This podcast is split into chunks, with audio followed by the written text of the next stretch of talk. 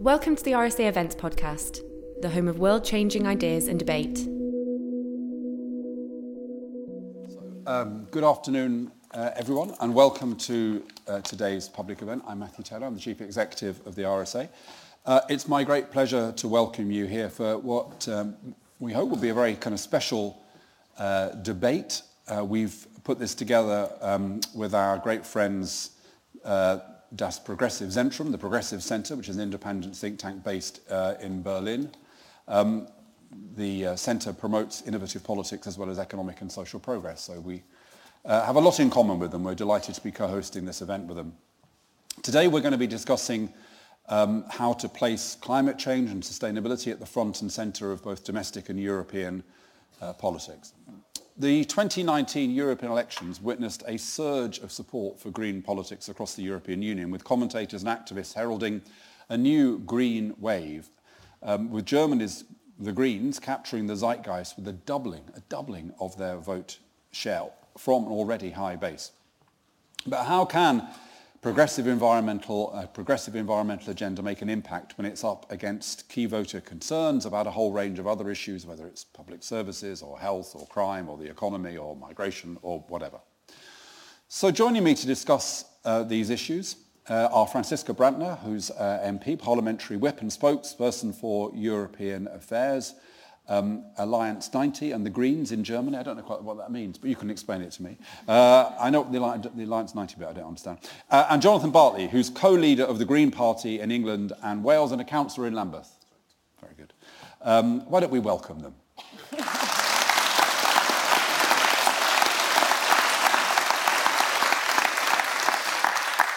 Uh, so the way things are going to work is that we're going to talk for kind of half an hour or so, and then we're going to open up the room to you. But you know, let's see how it goes. If any of you kind of want to put your hand up or uh, intervene earlier than that, then then feel free. Let's let's let's uh, have as dynamic a conversation as we can. So uh, the first thing I want to talk about, Franziska, is is how you've done so well. It's 40 years since the Green Party was formed. Um, and now there you are, the second party, in some measures even the first party uh, in Germany, not just at the kind of fe- federal level, but in, in the different uh, Länder across the country. So, how did you do it? Yeah, thanks for um, inviting me and thanks for um, joining this event. Uh, we, yes, we just celebrated 40 years two weeks ago, actually, and I can always remember the age of my party very well because it's my age. Um, so um, almost to the date, so it's uh, very convenient. Um, but how did we manage to do so well until now? Of course, there were ups and downs. Huh? It's not a linear history where you can say, you know, it was clear from the beginning that that's where we would end up. Um, there were some quite serious scandals at once. At yeah, we had, you know, we were we were kicked out of parliament, we returned, so it has been, yeah. you know, really ups and downs. Um, but I think the strength of the party from the beginning has been that it has been unifying different social movements. Um, at the creation of the Green Party in Germany, uh, you had three movements. It was the feminist movement, uh, the environmental movement, and the peace movement, human rights movement. And those three joined up to say, we don't have any party representing us right now. We want to create our own party. And then you also had some very radical left-wing militants, uh, the Marxist-Leninists, uh, who were at the beginning also, you know, part of all of this endeavor. And when we were looking back two weeks ago, such a diversity of characters I was really, you know, I was like, oh my God, how did they manage to stay in one room, to run party, and not fall apart? Um, and I think that's been part of the success, that they managed to bring very diverse people uh, together and, and join forces for common causes. Uh, and the second factor, I think we have been very strong on a local level. We have been very anchored in local councils, mayors, which gave us a lot of credibility in terms of, uh, you know, if the Greens win, they do well locally. You can see it. And the successes uh, locally you could feel. And so the Greens were no longer a threat because you knew, oh, but he's a good mayor. He's doing a good job. Why shouldn't they do a good job on the state level or even on the federal level? Uh, and then we were lucky to often have good leaders. I think we should not underestimate it, to have charismatic good leaders which we have for at the moment right now.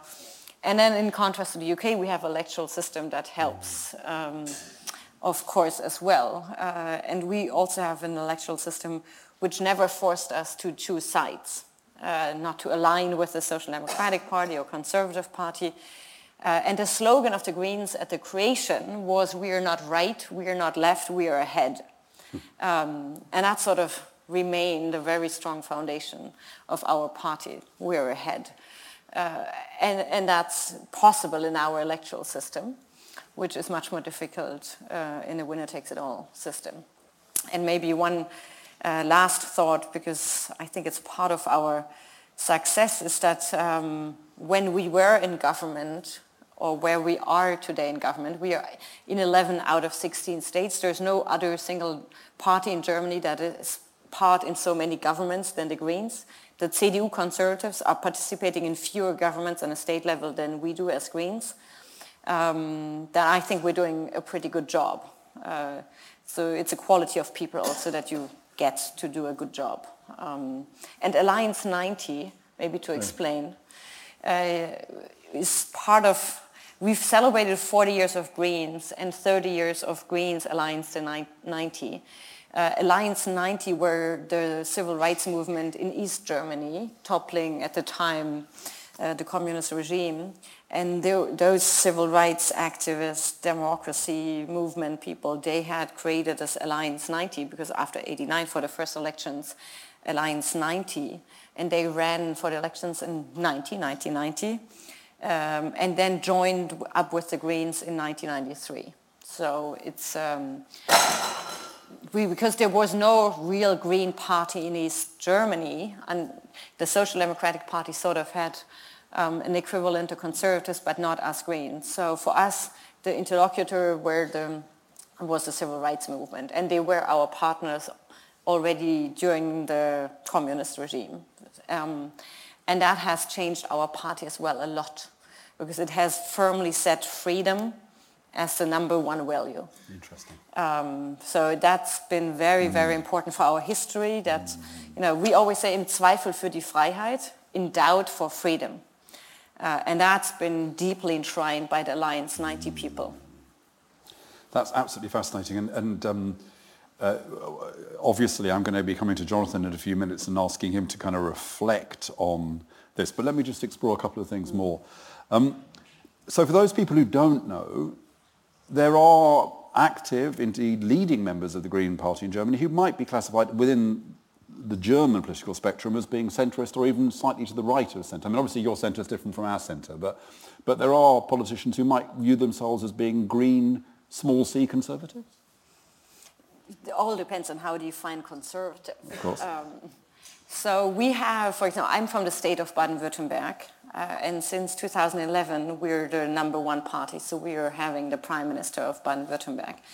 Um, and Baden-Württemberg is the state that is economically the strongest in Germany. It has all the car industry, etc. So it's quite important. And Winfried Kretschmann, he, he defines himself as conservative, but in a way of saying, I want to conserve this planet, I want to conserve um, our homeland. I want to conserve the way we live. I want to conserve our social fabric.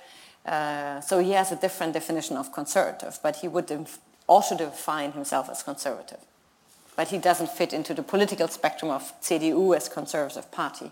I think he, you know, he really says I'm. He's a, a very um, a, a Catholic believer, mm. so he's very strongly active in the Catholic uh, Church. Uh, he's part of the Central Committee, the Central Committee of the Catholic Church.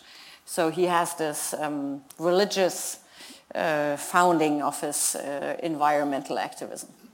I mean, it already feels to me just sitting here that the possibility of being able to adopt such an eclectic and subtle position in Britain is completely inconceivable. where, um, uh, I, I kind of tempted to give over this entire session to just how much the fact that Germany is basically a nicer country than the UK. But um, I'm going to avoid sliding too much into that. I don't want to explore the second point that you made, which is about the importance of the fact that Germany is a more devolved country. Mm. This has enabled the Green yeah. Party, whilst having a core coherence and a core, the centrality of the environment, to be have di- a different kind of brand in different places? Tell us more about that. Yeah. Um, as I just said, Baden-Württemberg, my state, we have, with, with Winfried Kretschmann, we often have different messages and different attitudes than, let's say, the Greens in Berlin. Uh, they, you know, uh, when they say let's expropriate the landowners, Winfried Kretschmann wouldn't say that. Um, so, but we can have those do, different I mean, messages. How, and how do you deal with that? And does the does the media not get onto you? I mean, if that was to happen in this country, there would be a kind of the media would go, oh, this is completely incoherent, and Jonathan would be dragged onto the TV and told that you know his position was untenable. And, uh, how do you? I mean, the how, good thing is it's um, the same for every single party. Uh, that you know you have states that have powers to decide on housing rules, and we have them to decide on education, on uh, home security, etc. So we can say that's what we do here in Baden-Württemberg. That's what we're elected for, and the folks, our colleagues in Berlin, they say, but I'm elected for something different. Uh, so it's a, I think it's a diversity and attention which, if you manage it well, it can really help you.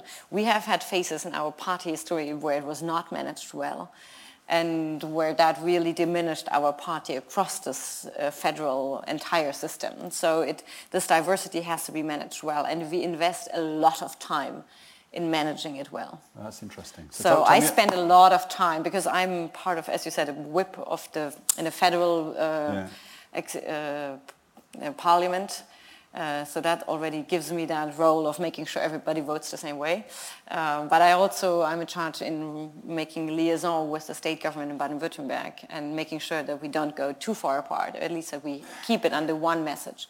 So d- I'm coming to you in a second, Jonathan, but um, tell me more about that. I mean, I'm fascinated by process. So is that to do with, is that inter- uh, largely an interpersonal challenge for you, just making sure that you keep people friendly and talking to each other? Is there, are there kind of processes that underpin it that make sure that you're, because most other parties, and we can certainly see this in Britain, kind of their ability to contain different views has, has diminished actually. They've become more intolerant of diversity within their, their, their, their, party.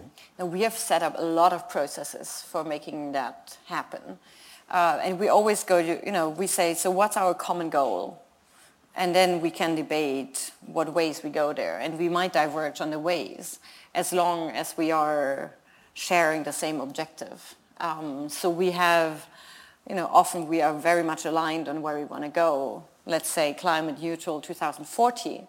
And the way Berlin goes might be different than Baden-Württemberg. Um, but we do agree on the same goal. Uh, so that's often where we do then say, okay, so what's the same goal? And then we discuss it different ways. Uh, and we are impo- it's important for us and also to have the process of coordination across the states with the federal level, by the way, also with the European level. Uh, so we have it across the levels. We have a lot of phone conferences for that. I spend a lot of time on the phone. My daughter, when she was asked a couple of days ago in school, so what's your mother doing? They, she was saying talking. Um, you know, and I think it's right. I, she sees me a lot on the phone.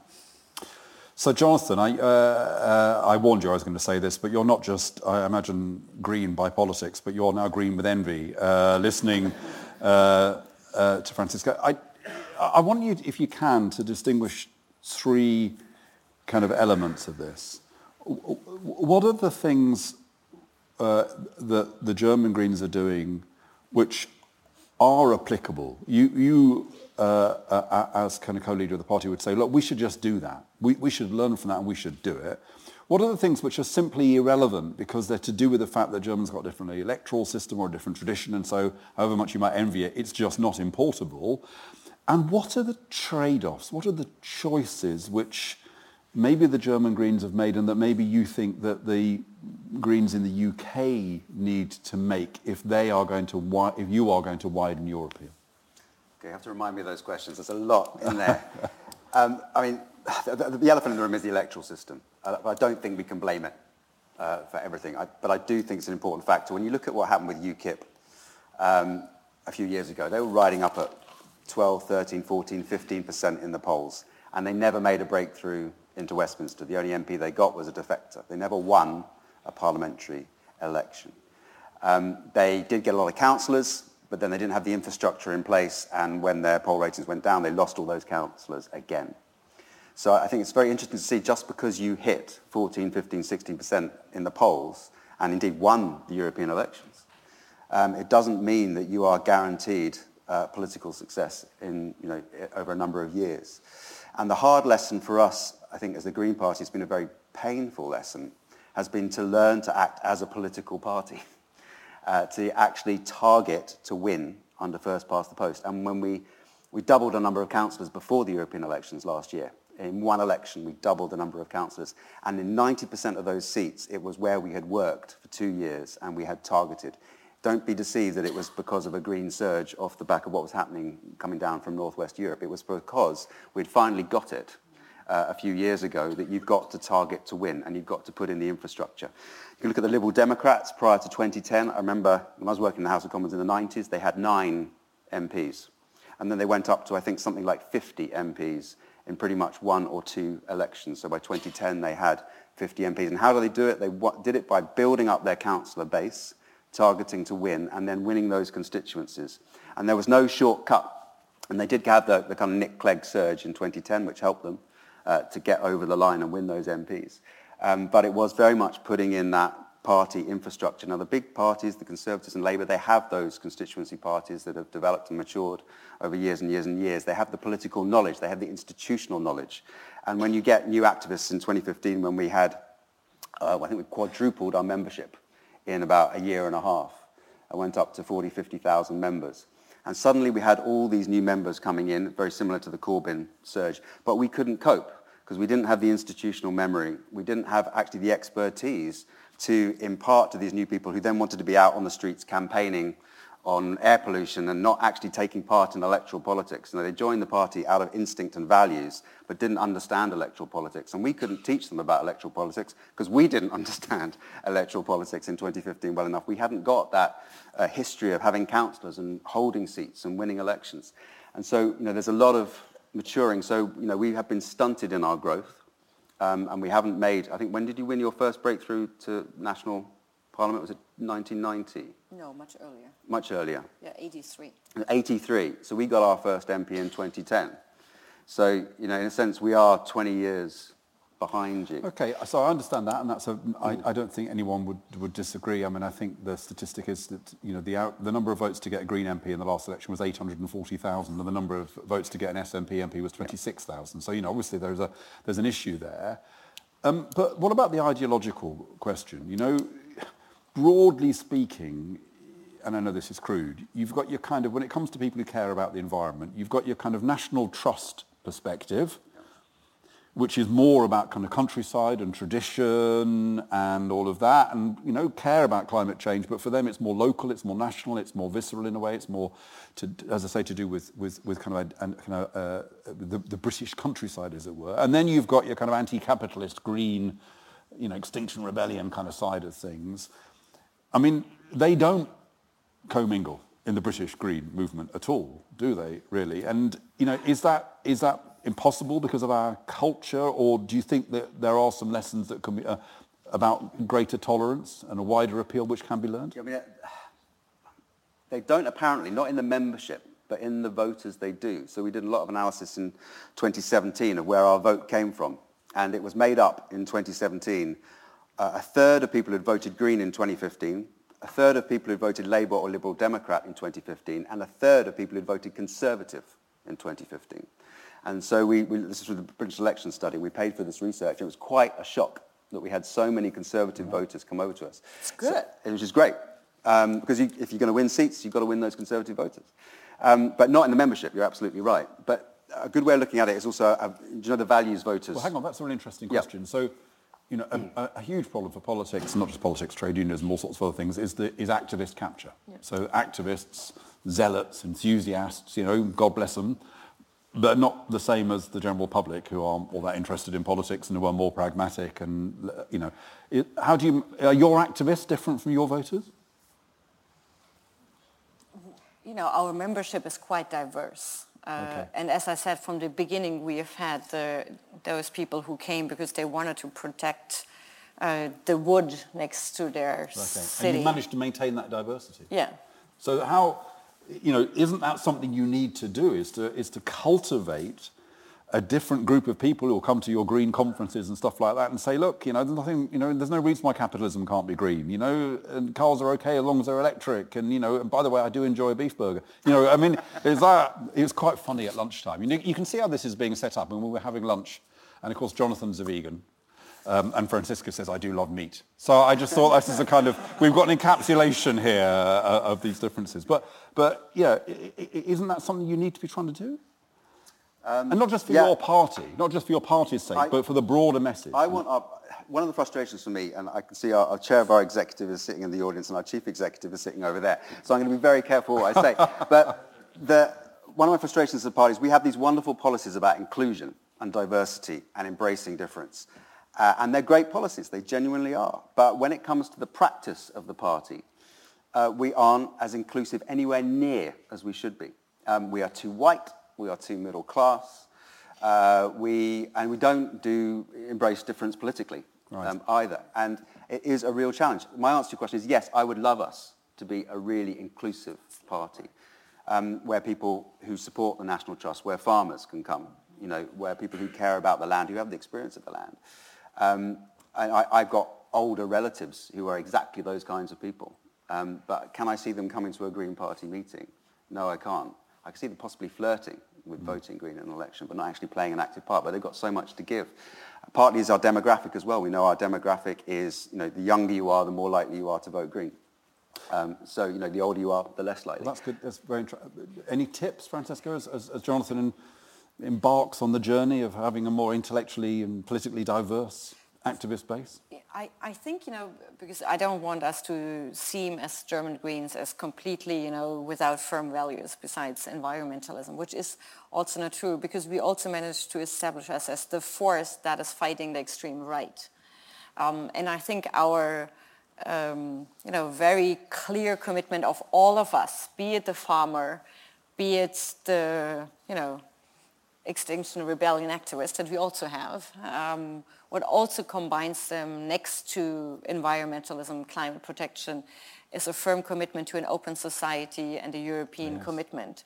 And I think that's also something that is important. What is the second bridge that brings those people together? Um, I was really and, interested and in your point uh, about, sorry to interrupt, because yeah. I, I don't want to lose it. I was really interested in your point about freedom. I mean, that's quite interesting, Jonathan. I mean, I suspect if you were to poll your activists and say, what is the critical value to you? I don't think freedom would probably appear terribly. Now, I understand the reason why. So Germany's got this interesting historical advantage, which is because for the eastern part of the country, freedom was such a radical demand. It hasn't been a radical demand in it the country. It wouldn't be a value that they articulated, but actually in the uh, core of our policy, we are the most libertarian party.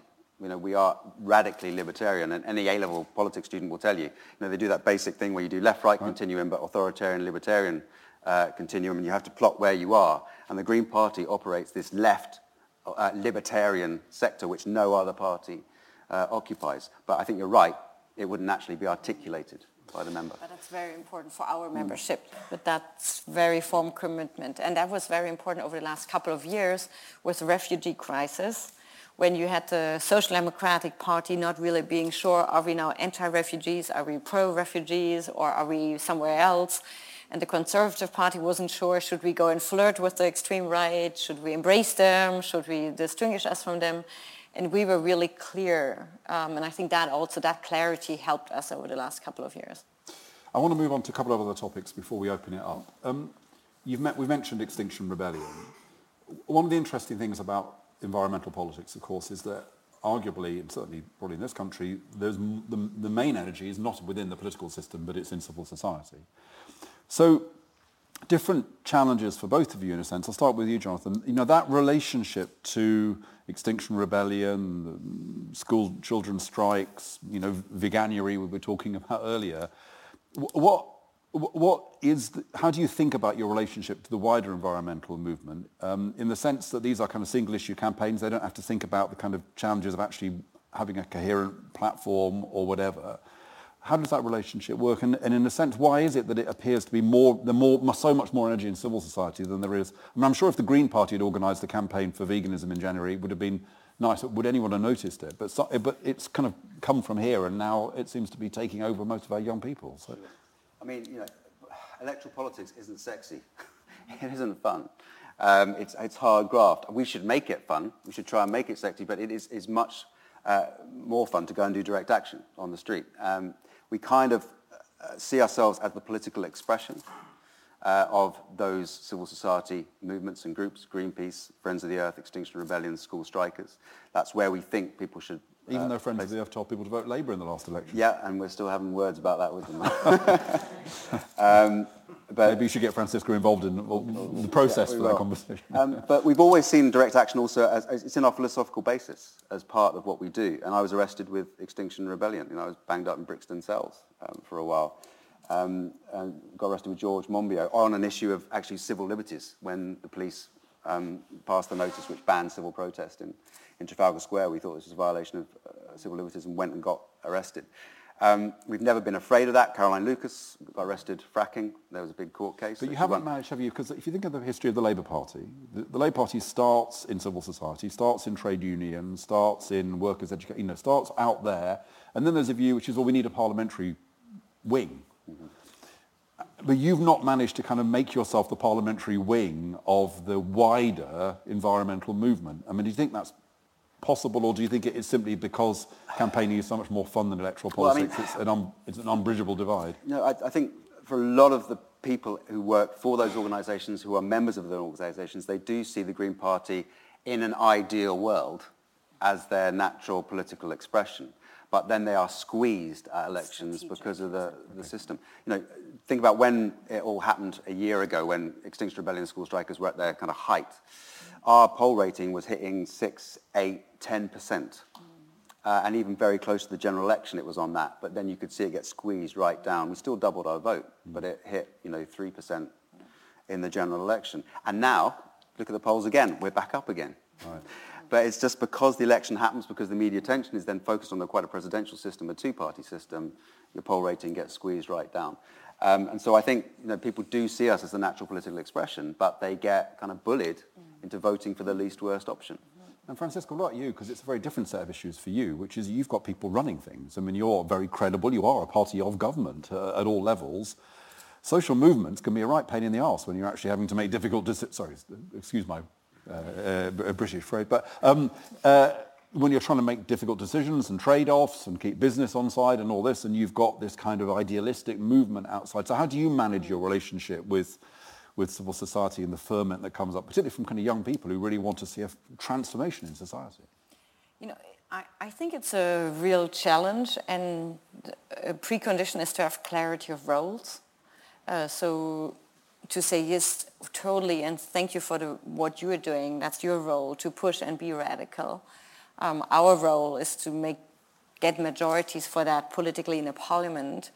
Um, and if it works well, if you manage that relationship well, they do help you because we're never in a majority. We always have to, to you know, to negotiate with a coalition partner. It gives you weight and leverage mm. over, to negotiate with your coalition partner. Um, and does it give you in a funny kind of way cover, which is that because you're never in a majority, you can always explain the fact that you're not as radical as the activists would like because you're having to compromise with other parties. And then the question is, is, is the compromise good enough to agree to? Or would it, is it so bad that you rather say, now we quit government right. because that's not acceptable? And that thin line to push as far as you can uh, with the might and all the weight of the civil movement uh, and you know going really the extra mile that's a difficult job. And we had this very recently we had in germany uh, the government had proposed a national action plan on climate and they introduced a price on uh, co2 which started with um, they had foreseen 10 euro per ton of co2 which is nothing. I'm like you can forget it basically. Like you don't even have to introduce it. Um, and we are not in a national government. As i said we're in 11 state governments and we had internally very difficult debates on should we now go uh, negotiate with the government and trying to improve it, uh, and what will be the Fridays for Future response if we don't get a super result? Will they say you're the traitors? Now see, you also you can't manage well, or will they, you know, see that we have done everything and we will go we, we a step ahead? And we managed to end up with a 25 year starting and next year 50. Um, but it, and it was still a bet. How will Fridays for Future react? Will they tell us you're, you're such losers, or will they say at least it's better than what the government had originally proposed? Uh, and it depends a, a lot on how do you communicate with them, how do you communicate it publicly.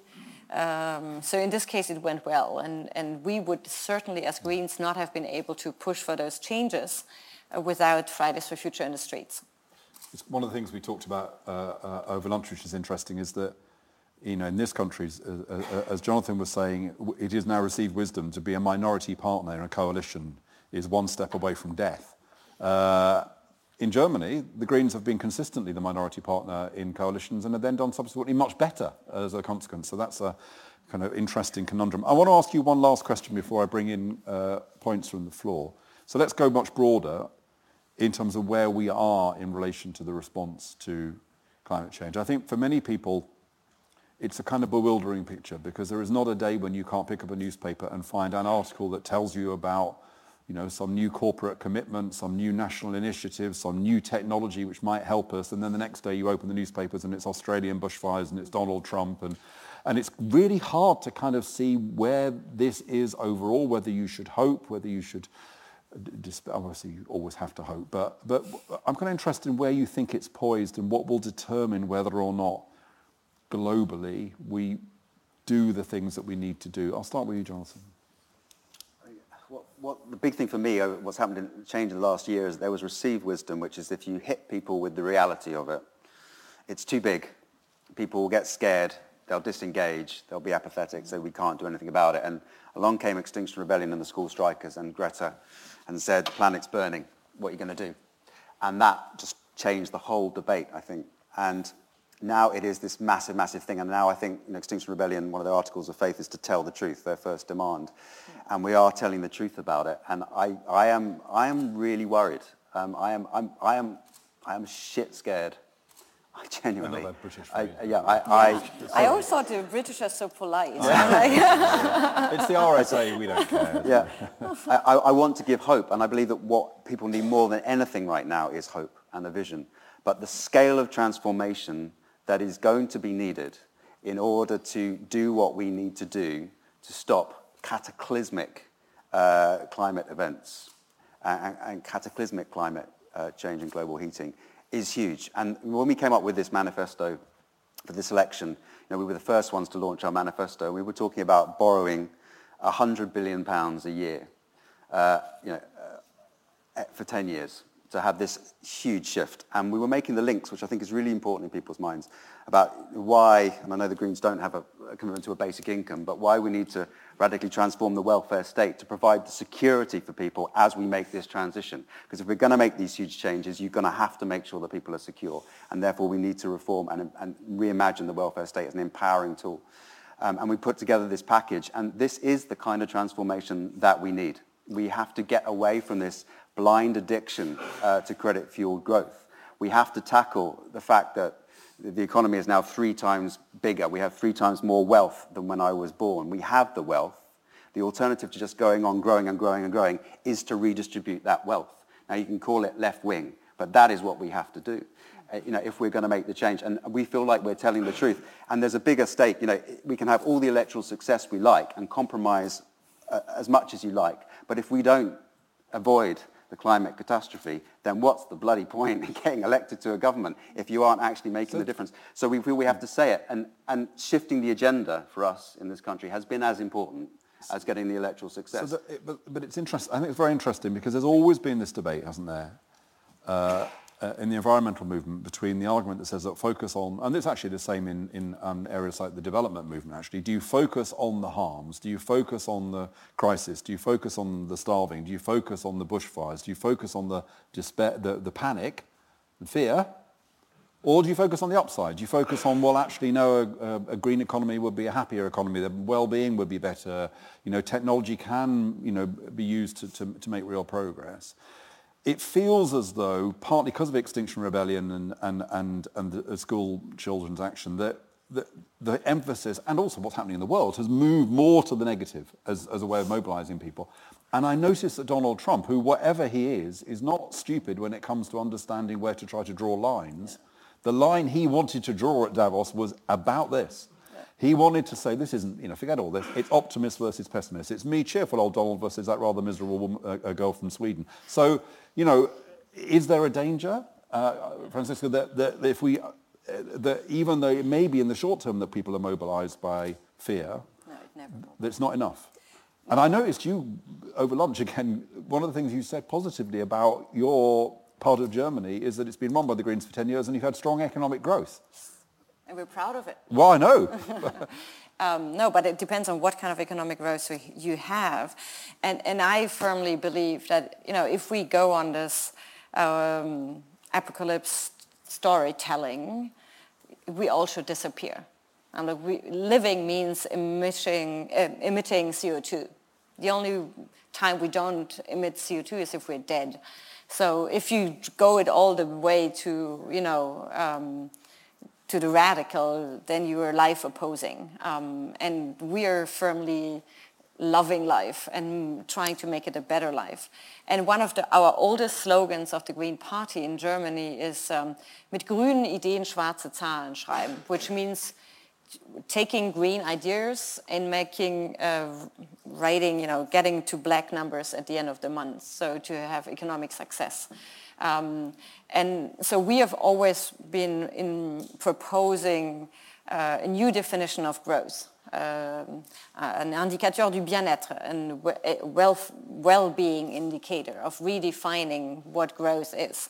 Uh, and making it more inclusive of environmental questions, but also social questions and caring, uh, like care work, etc. Uh, and that has been so strong in our party that now we do as German Greens for the last five years an alternative growth index for Germany. And it's become as you know, publicly known and broad in the media as the German National Growth Index. Uh, so people go and check and say, okay, that's the national government statistics on growth, and now let's check the green one. Uh, even though we're not in government, it's not, you know, but we've done it with scientists, etc. And I think that's sort of our approach. And we, and I feel like when I'm locally, in, uh, you know, in my Heidelberg constituency, and I'm telling people, look, imagine the city would just take out the cars, we take that space for our kids, we take it for coffees, we take it for us. We, you know, we don't need that space for cars. We can just you know, regain it, uh, take the idea we could have uh, energy, uh, you know, on our roofs and on our windows. We can just, you know, live in a different place. It gives you so much more energy. Um, and I really think that in the end, if you want to have that positive change, you have to go by ideas that are quick, easy to implement, um, and that are socially inclusive. Um, and that's why, of course, you need money, you need funding for it, um, but you need to have it positive. And I always say, you know, what does it help me locally in Baden-Württemberg to stay there if I tell people not to use the car and I don't have a running train system? Uh, they will, you know, I don't want to cut on mobility. I don't want people not to see their friends ever again in Argentina. You know, I want to, I've lived on four continents, I love traveling, and I want to be in touch with my friends in New York. Um, and I want this, uh, our system to get me to New York without producing CO2. And have a sausage roll. And have a sausage roll on the, you know, but good meat. and that's my expectation. It's not to get everybody to become better human beings, to stop being in touch. Um, but we have to get this done. And I'm convinced that we can get there if we put in the resources, if we put the legal constraints necessary for that. Um, uh, and I think, you know, that's what we've been doing in Baden-Württemberg. We have been investing a lot uh, in these new technologies and new ways of doing, um, of running also transport mobility systems, etc. And, and we have been, for example, remobilizing train, um, how do you say, like tracks. tracks that were demobilized in the 80s and 90s. Uh, and you know we went back and just worked with what was there before. We rebuilt bridges which were torn, torn apart before, and so we have invested really a, a lot of public money, uh, and I think it's very worthwhile. And maybe on what you said, hope. You know, I always uh, it's one of my dearest quotes that I always have in my pocket. It's Václav Havel, who said, I try to make it in English. It's like hope is not the conviction that something ends well, but the firm belief that what you're doing is the right thing to do. So I'll give you my favourite hope quote. Yeah. Which is better, I think it's better. Okay. my favourite one is it's not hope that leads to action. It's action that leads to hope. Anyway, uh, let's take some comments. We'll take kind of three or four comments and then bring uh, uh, Jonathan and uh, Franziska back and we'll try and do that a couple of times. So um, let's start here. Uh, if you can tell us your name and keep it brief, that would be fantastic. Great. So I'm David Wood, Chair of London Futurist. Where on the roadmap for eco-politics is the electoral reform question? Because it sounds like you didn't put much focus on that. It sounds like you're talking more, Jonathan, about extra parliamentary activities and changing the landscape of ideas rather than uh, getting uh, more Greens into Parliament, which sounds like it'll take a long time. Okay, hold on to that. Um, let's go uh, here, front at the front row. Hi, hold on, wait for the, wait for mic. Wait for mic. Hey. I'm Kate Walder. I'm a farmer and a councillor, and I just wanted to bring you some good news from the Shires, which is all of the parish councils that I represent um, have, in the past month or so, uh, declared climate emergencies. And um, farmers are harder. Farmers follow grants. You don't have to win the argument with them, you just have to provide the funding. okay, uh, and then let's go, there's a kind of cluster of three hands all over there, so let's take those three and then I'll bring our two guests back in. Thank you. I'm Grant Lewison. Um, the problem, I think, is that the International Panel on Climate Change says that we've got to modify very substantially our way of life. We are consuming several Earth's resources at the time. That is not going to be politically popular. I don't think that a single political party by itself can possibly hope in a democratic society to get the change that you want. This has got to be agreed by all the particular, particular political parties together as to what is possible in order to spell out there will be advantages for some people and uh, there will be disadvantages for many other people, but you've got to face up to these because society is going to have to change very radically if we're going to save humanity altogether. Thank you. I mean, I would say, because this really this whole session has been kind of Germany, Great Britain, oh dear, but um, I would say one of the innovations which has been quite successful here, which was created by the Labour government, is the Climate Change Committee, which generates reports which are taken seriously and which politicians across the spectrum feel that, I mean, very few people rubbish those reports, I think. So that is something which is having some impact and, and makes similar arguments to, to, the, to the arguments that made by the gentleman. Okay. Um, hi, my name's John. Um, works as a brand manager within FMCG, so within industry, so perhaps the enemy. But um, I've always seen within industry that the way to grow, I've worked from some, some very good companies in Unilever and Danone, is through aiming for green innovations, reducing your waste. And the argument often made against being green is it damages the economy. But, and I don't see a lot of green uh, politicians within at least our environment, within Great Britain at least, making the argument that no, it's the way to energy independence through renewables, and it's the way to, it's the ne- next economic revolution through in, in industry and through inventions and to be a world leader. So I don't know why, I mean, I guess my question is, why is, why is that argument not made more powerfully by politicians within the environment? Great, and then I think next year, yep. On? Yeah, um, sorry. Ed Gemmell, um, founder of Believers Against Climate Change. I'm also on the board for the Scientist Warning in the UK. And I stood as an independent candidate in the election with only one policy to reverse climate change. Caroline Lucas, Greta Thunberg and President Macron have said, and I think we should be listening to them, but they didn't do all the story, that the house is on fire. They didn't tell us, though, the rest of it, that the house is on fire. We've all woken up. We've gone next door to try and wake up all of our loved ones. And when we finally got them out of bed and the smoke is around in the room, we've staggered towards the stairs. And as we've got to the stairs, we've got down, we're gathering our children under our arm or we're taking our grandparents with us and we've gone to the front door and we've gone to open it. But it's shut. And then having found that shut, we've gone into the living room to try and get out the windows and we put our hands onto it and they're shut. So at that point, we turned around to face the fire in the house and we tried to put it out. We've thrown the plant pots on it, we've put on the water, we've done everything we can to put it out. And if we're lucky, we put it out without anybody getting injured. Now, we've got a massive, massive problem. Politics and the environment currently are getting totally mixed up and the focus has gone. The last time an existential threat in the UK reached the beaches of Normandy and we took a war footing, what we did then is we moved 75% of our industrial capacity to deal with it.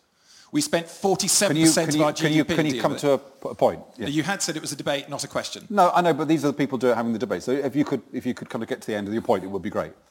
Right, and then um, and, the- and the other thing on it was we created industrial miracles, which cannot be seen at the moment. And the Green Party's policies on 2030 show that that we're trying to do too much of it in this in this what we can imagine now. We have to go for a target of 2025.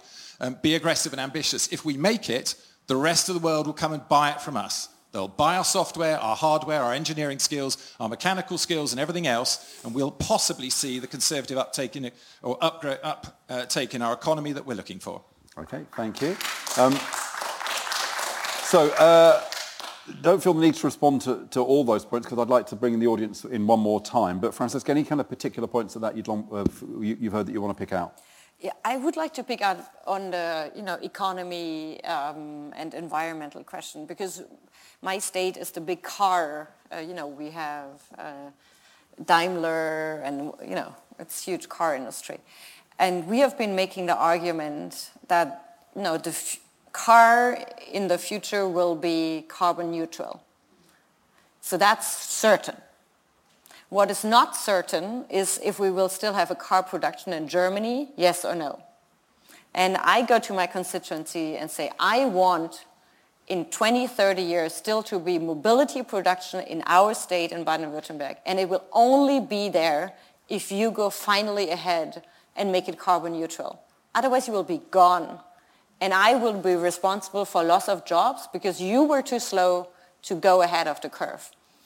Um, and we have seen that in other areas. For example, I read a newspaper article this morning and I had to, I was like, oh, you know, Brexiteer guy, whatever, saying that finally we can get rid of this REACH, which is the regulation on chemi- uh, chemicals.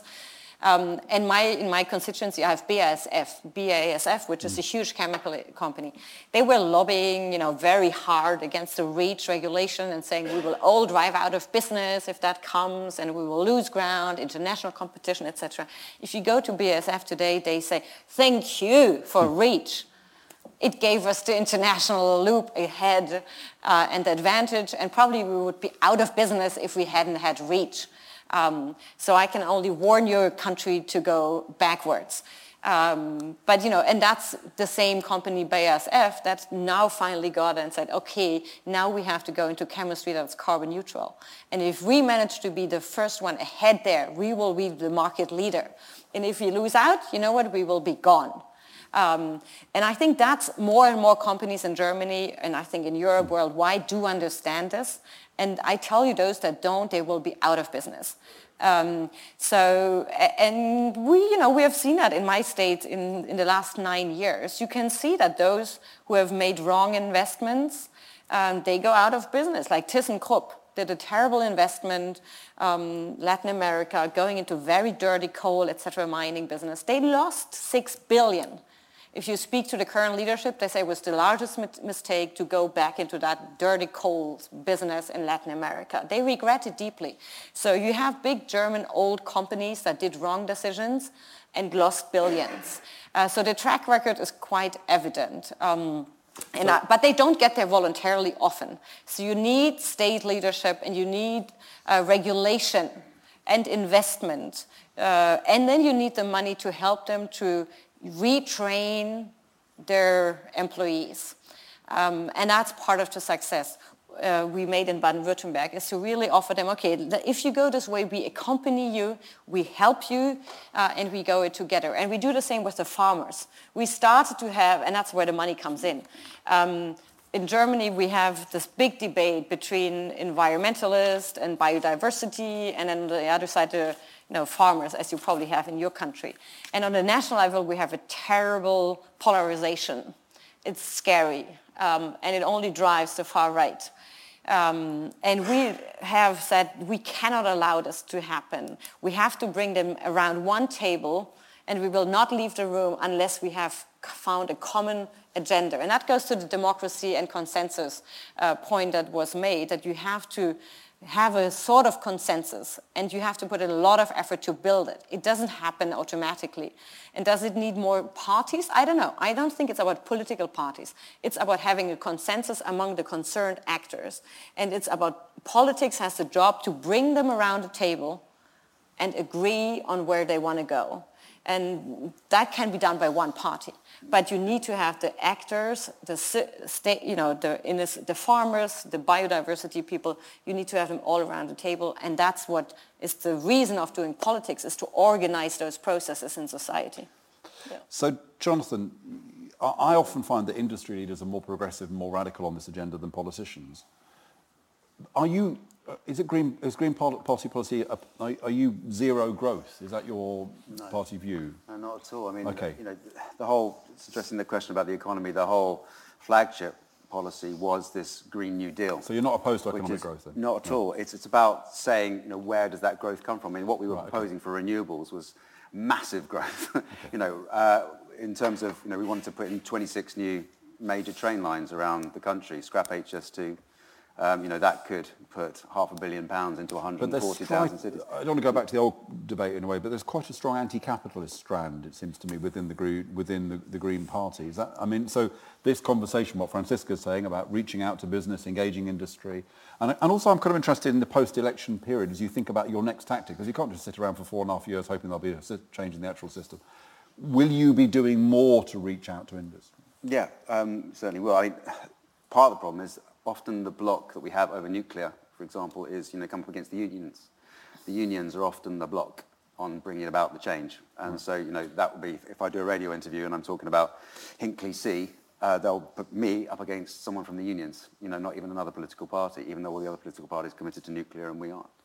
Um, so there is a challenge there. Um, we're thinking, though, bigger than industry. Uh, we're thinking right across every sector of the economy, and this is one of our big messages.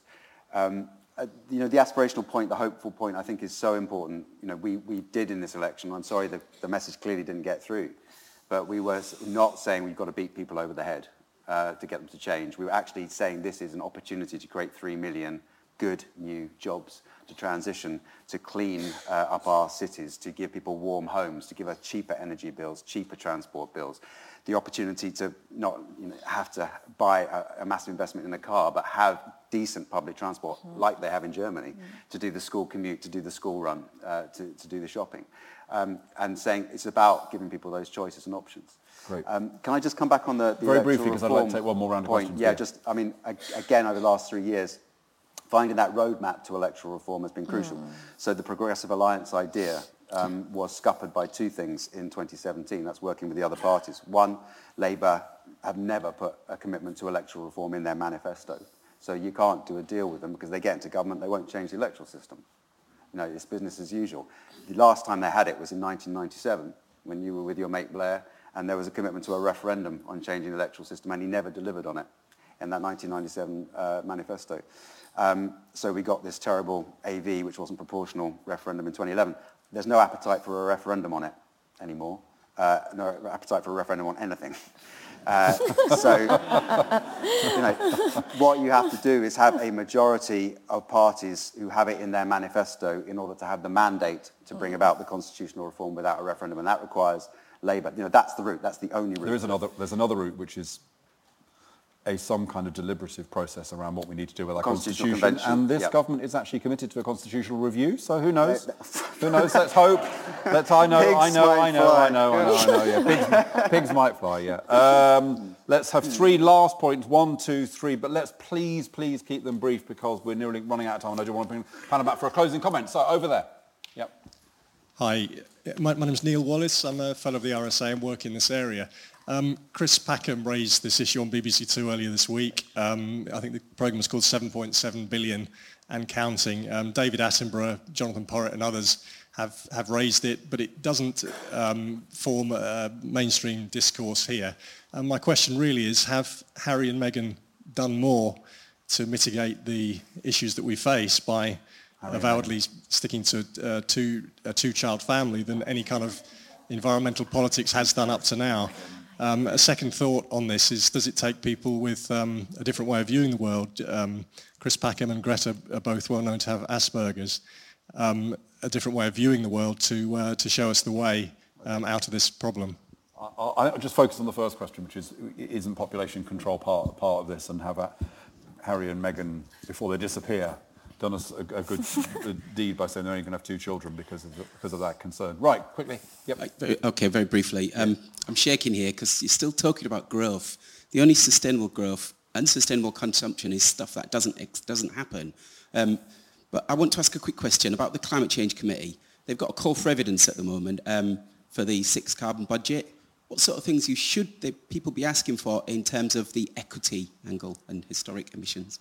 Okay, all right, very good. And is, is there, I'd like another woman. Is there another woman? Oh, no, Anna, I have to take our partners from uh, Progressive Zentrum. Sorry, sorry, I just made myself very unpopular with somebody who doesn't like me already. But um, there, and then we'll go there, and then we'll finish. Yeah. Hey, Floyd, I, I work for the um, Progress Center, it's a think tank based in Berlin. Just a very quick question. You explored um, the relationship between what's happening on the streets and um, kind of like the performance of the Green parties across Europe in the polls. Um, so Joe Kaeser, who's the CEO of Siemens, a major kind of like manufacturing giant in Germany, offered Luisa Neubauer, who's the figurehead of the Fridays for Future um, movement, so the equivalent to the Extinction Rebellion, um, a seat on the supervisory board. Um, should the Green parties in Europe do the same, offering um, people who are kind of like behind these, um, you know, protests in the streets and um, do the same and give the next generation a more prominent voice um, in the politics on the green, the future of the green politics? And then finally? Mine's really quick, actually, and it's really short. Um, I just saw that Rory Stewart's trending for saying that we should be planting trees in Regent Street, so I just thought I'd open that one out. We should, this is a question about planting trees in a particular street. I'm not going to ask you to respond to that one. Um, but Jonathan, you can, you can respond to that. So uh, you've got four minutes to respond to any of those points and make a final closing comment. Jonathan, you first. You've got two minutes each. Okay, let's pick up that point. I, we haven't touched on it really, but I think a shift in power is absolutely crucial. It is the route to bring about transformation and the change that we need. So yes, to bringing in activists into political parties, absolutely. But I would like to see us radically rethink the way we structure every institution. We need that big devolution of power even more so than they have in Germany. If we're going to get the radical change that we need, it's got to be empowered from the bottom up. And this is, again, another thing that didn't come across in our Green New Deal. To get the rapidity of change, we have to trust people. We have to create the conditions from the top to allow uh, uh, the Tories are next the, the, the word unleash uh, during the election, but I, we originally coined it. Let's go, go unleash the potential. Uh, when you look at just what happened with the last Labour government and solar, you know, when you had incentives put in with feed-in tariffs, uh, suddenly there was an explosion in the solar industry and we could have become a world, world leader, there's that phrase, exporting our technology because people just jumped on board. It just made sense to have uh, clean uh, solar uh, on top of your house. You're, you're making money. Uh, you're getting cheaper electricity. It's doing good for the planet. Why would you not do it? And suddenly businesses are getting involved everyone's doing it. And then the government came along, Tory government, and pulled the rug from under the solar industry. We lost jobs. We lost our place in the world. Now, think about that across every sector of the economy. The government creating the right conditions. Mm. To, to, get that kind of change, we're going to have to think very, very uh, smartly and cleverly from the bottom up. And then there's that libertarian you know, philosophy uh, that's got to underpin it. I would love to us to be saying that more um, it will put us on the side of small business. I think we are the party of small business, um, but it doesn't. The message again hasn't got through. And in, and in single words, is, does, does limiting population growth need to be part of the green agenda, or is it an irrelevancy? Uh, it's not an irrelevance, but I don't believe in limiting population growth. I think global equality is the thing to strive for, which brings about what you need. And trees in Regent Street? Yes. Good. Okay. Uh, you don't have to answer the trees in Regent Street question or understand about Harry and, and, and Meghan, but uh, over to you, Francis. Um, on the population policy, I agree with Jonathan. I would always say, for me, population policy is a feminist approach that I have to, not an environmentalist. I want to empower every woman on this planet to have a choice uh, and to have the right over her own body. That's what I'm fighting for. Um, and when it comes to, you know, how do we involve uh, Fridays for Future, which is sort of the German climate young movement, I'm like Luisa Neubauer, who you just mentioned, as a member of our, our party, of the Green Party, and she's featured at every single Congress we do have. Um, so I don't even know how much a broader scene we should offer her. Um, but we, of course, are trying to reach out to convince some of uh, the younger generation to run for parliament uh, and to be part and enter the democratic system, because I think the the hope we have that we can rejuvenate our democratic system, our parliamentary system, at the same time as we do strengthen climate protection. Uh, there are many who run around and say you can only protect the climate if you go to an authoritarian style China, whatever. I'm convinced it's a, you know, it, we can do just the opposite. We can strengthen both. Um, and that's why I uh, firmly believe that uh, it all depends on how you define growth. And you can have a very positive de definition of growth. I want to, you know, if we, if we count um, for example, in our German growth report, as we do it as the Greens, the well-being report, we do count time uh, you spend with elderly people in, in, in, their houses. You know, today what goes into the growth index is if they have given them um, um, injection. an injection. That what counts for German growth. Uh, but it doesn't count if I hold your hands and speak to you. That doesn't count. That's absurd. So if you do count it differently, you know, I'm very much in favor of growth. Great. Um, so, uh, if you're, and I'm imagining a lot of you are, motivated by this uh, urgent agenda, um, and you're not a fellow of the RSA, do think about getting involved. Our strongest network of fellows is our Sustainability Network, which has got over a thousand fellows and other, fellow, and other people involved in it. Two of our big projects at the RSA, one is about food and farming, um, and uh, a fundamental system shift in that area. Another one is around moving to a truly circular fashion industry economy. So uh, it's a big issue for us to do find out more about um, the RSA. And if you want to stay around, do visit our Rawthmells Cafe uh, downstairs for uh, lunch or coffee. Um, and fellows, uh, the, staff members who can tell you where to go if you want to stay around and continue the conversation. Uh, but it's been an absolutely fascinating hour, I think. So please join me in thanking our guest speakers, uh, Franziska Brantner and Jonathan Bartlett. Thanks for listening. If you like this podcast, head to our YouTube channel for inspiring talks, interviews, and animations.